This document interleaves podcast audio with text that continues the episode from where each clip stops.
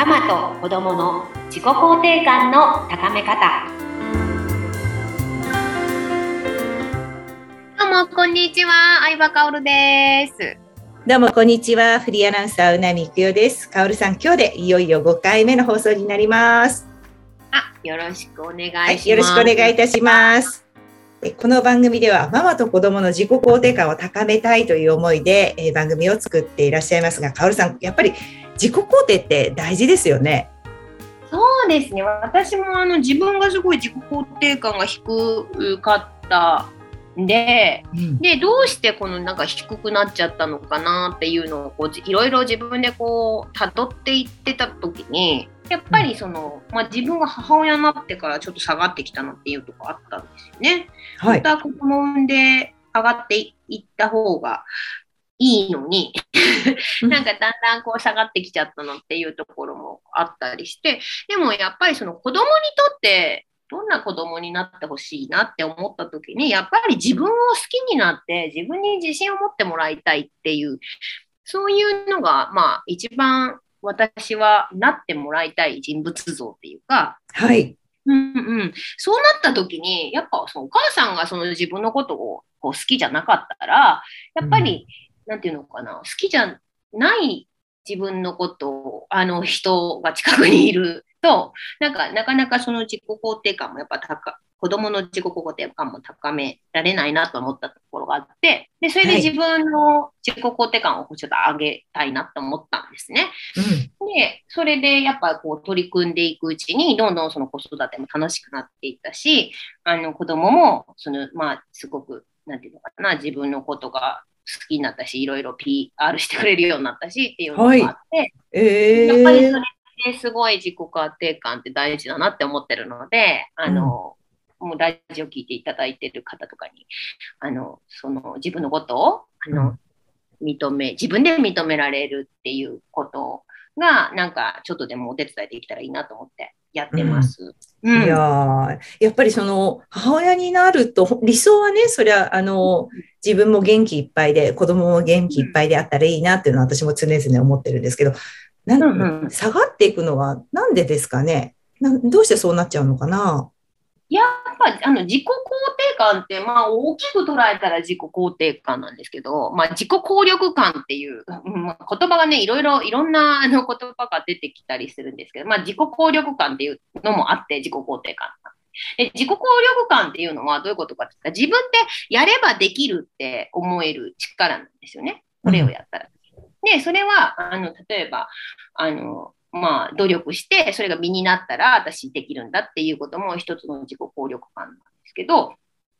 やっぱ子育てってその自己効力感、うん、まあ、正解がない世界だったり、100%がない。要は思い通りに自分がこれと思ったことを、例えばテストとかだったら、まだ、こう、なんていうのか、これだけの範囲からテストが出ます。じゃあ、しっかりこう勉強したら、えっ、ー、と、そこのテストができました。あ、やっぱきっちりやったらできたなって、それで自己効力感って上がっていくんですけど、はい、子育ての場合は、こうなってほしいと思って、えー、でも、いろいろ努力をしたところで、それが逆に向いたりですね。よくある。逆 逆効果になったり、なんかそういう、なんていうのかな、自分が良かれと思ってやったことが、なんか、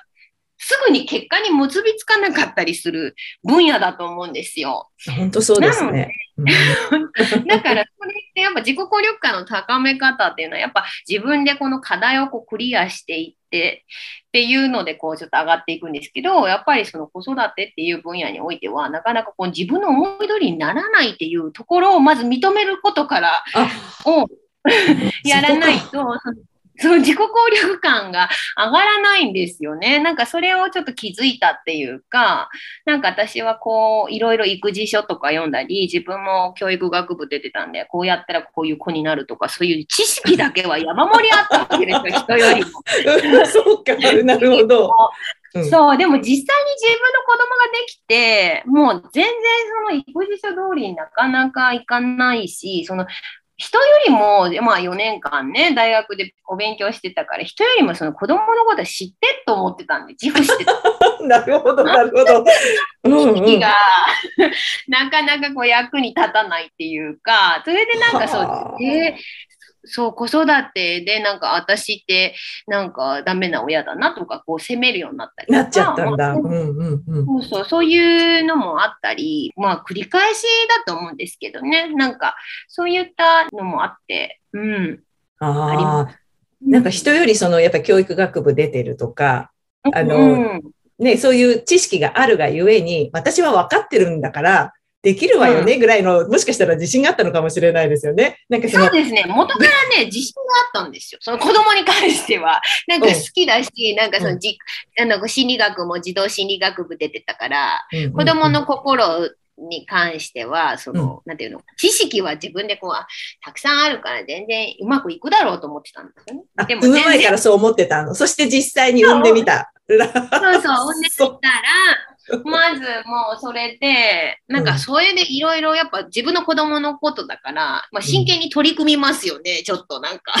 このままじゃ私がこんな、ね、なんかこんな自分責めてたり、なかなかうまくいかなかったらどうしてなんだろうで、ちょっと取り組んだ時に、やっぱうん。自分と向き合う作業っていうのをやったんですよ。あの、あ。じ子供じゃなくて、なんで自分がうん。なんかそうなっちゃうんだろうなっていうのをいろいろ考えていったときに、はい。まあ、うん、だからじまずは自分の自己肯定感を高めるっていうか、うんうん。あ、そっかそっ。か。うん。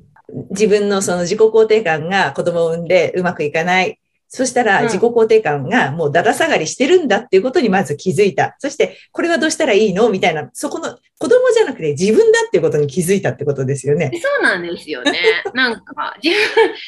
ぱお母さんがね、楽しそうにしてくれてたら子供も楽しいし、なんかそのすごく、ごめんなさい、犬が今なんか物を犬がいる？アクション？かわいい。いろいろ言っちゃって、なんかそう、まあそうですね、自分と向き合う時間があったっていうか、向き向き合えたのも、まあ子供が生まれてからこそ、なんで、まあうん。今はありがたいなって思うんですけど、まずまあ自分がどんな人間になりたいかっていうところからスタートしましたね。なんか子供にどうなってほしいっていうより、まあ自分がどんな人間になりたいかってなった時に、いやじゃあ自分って何を欲してんだろうって思ったら、やっぱりその、まあ、ね、心理学でも原点ですけど、承認欲求とかうん、マズローのなんかあの5段階欲求っていうのがあるんですけど、うん。まあ人間ってこう社会的な動物なので、あの生理的欲ももちろんそのなんていうの食べたり飲んだりっていうのがベースにあるんですけど、そのうん社会的にこの自分が認めていいている場所があるっていうことをすごくあの人って要求する動物。う 動物。でまあ、それはまあ一つの説ですが、マズローの五大感欲求っていうのがあって、なんかそうこうなってった時に、やっぱ人にも認めてもらいたいと思って、そこばっかり気にしてると疲れちゃうんですよね。だから、まず、それじゃあ疲れるのにどうししたらいいんだろうとか、いろいろこうじ自分の中のことと向き合った時に、うんうんやっぱり人から何を言われようとも、まず自分が自分でこう認められる力っていういうのってすごく大事だと思ったんですよ。いやーうんやっぱりベースは自分。うんそう、全部自分をまず認めてあげないと、うん。何か言われた時にぐらっとしちゃうし、うん。誰かの評価ばかり気にして生きていると、そればっかりこうちょっとお追っていくっていうか、でもその誰かの評価を、えーっと気にするっていうのはもちろん人間なんでああるんですよね、心理学のその欲求の中でも、その承認欲求って。でもその承認